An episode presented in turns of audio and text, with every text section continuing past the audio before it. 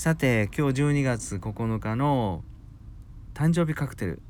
はねアルバトロスシーブリーズっていうカクテルです。もともとシーブリーズっていうカクテルはスタンダードで、えー、ウォッカとグレープフルーツとクランベリーをシェイクしたカクテルなんですけど実はこれシーブリーズの上にアルバトロスっていう名前がついてます。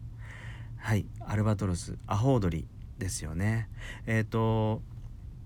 材料はねドライジンとメロンリキュールそしてライムジュース。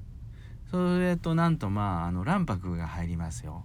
うん、卵白。それをシェイクして大きめのカクテルグラスか、えー、ワイングラスに注ぐと。でその後にミントチェリーを飾って出来上がりっていうこう甘酸っぱさが絶妙なそして卵白がもうライムジュースの酸っぱさをうまく包んでくれてねめちゃくちゃ美味しいカクテルなんでよかったら12月9日誕生日の方是非試してみてほしいんですけどこれねアルバトロスっていうと日本語に直すとアホウドリですよね。でシーブリーズは潮風っていうことなんで潮風に乗ったアホウドリっていうイメージだと思うんですよね。うん、日本語で言うとねアルバトロスアホウドリっていうのはちょっと間抜けなイメージがあるんですけどもまあ全然そんなことはないですよね。うん、あのー、ちょっと強めの潮風に乗ってまだいぶ高い空空高いところで優雅にね大きなでっかいでっかい羽を広げて全然羽ばたくことなくともあの1時間も2時間もね潮風に乗って待っているかっこいいかっこいい鳥です実際見ると。はいそんなアルバトロスなんですけどこれゴルフ用語でいくととんでもないことになりますもんね。えー、実際パーよりも3打少なく回るとアルバトロス青鳥ってことになりますよね。え、ー、と例えばパー4のところをホールインワンするだとか、えー、パー5のところを2打で直接カップインしてしまうとか、まあ、普通の飛距離じゃ考えられないし普通の精度プロでもあまり考えられないことだと思うんですけどそういう意味合いのゴルフ用語がついてますと。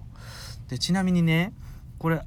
全部ゴルフ用語のあのパーより少ない打数でいくと例えばバーディーだとか、えー、イーグルだとか、えー、その上のアルバトロスだとか全部鳥の名前ですよねよくよく気が付くと。じゃあこれなんで鳥の名前になったかバーディーっていうことになったかっていうところなんですけどまあ今より遡ること大体100年ちょい前です。1903年のアメリカのとあるゴルフ場の出来事みたいなんですけどね。あのアマチュアのゴルファーが、えー、普通パーで回るところを1打少なく回ってしまったそうなんですよ。直接カップインしてしまったと。例えば、えー、パー44打で回るとパーのところを3打目で直接カップインしてしまったってことですよね。当時はねあまりまあ道具も発達してないのでパーだとかもっと言うとパーより少ない打数で回るのはほぼほぼなかったそうなんですよ、うん、だから名前もなかったそうなんですよね。パーよりすごいことって、うん、でもねその時にこのパー4のところを3打目に打ったこのアマチュアアマチュアゴルファーのボールがですね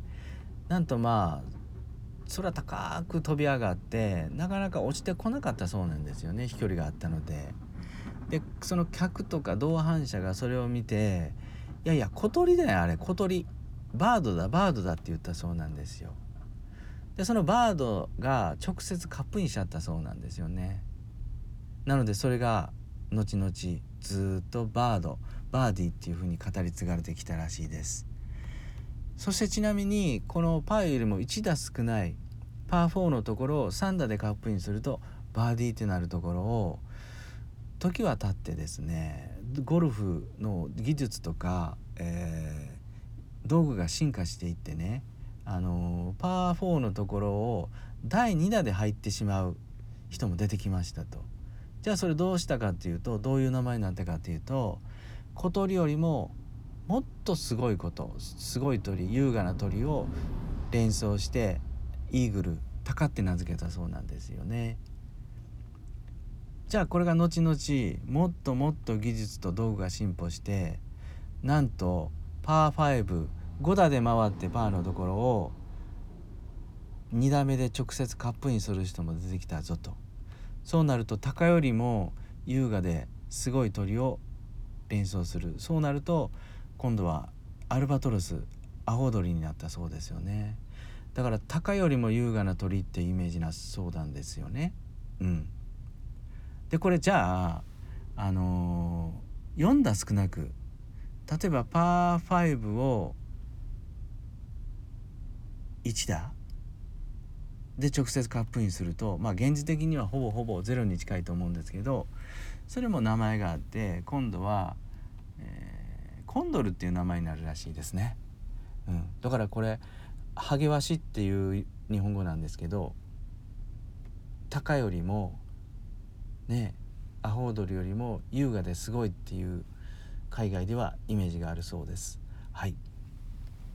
さてこの、えー、アルバトロスシーブリーズなんですけどただねバーに行くと卵白が今置いてないところもあったりするじゃないですか。そうするとね卵白なしでもいいので、えー、ライムジュースを少なめにするとね、えー、甘くてさっぱりした、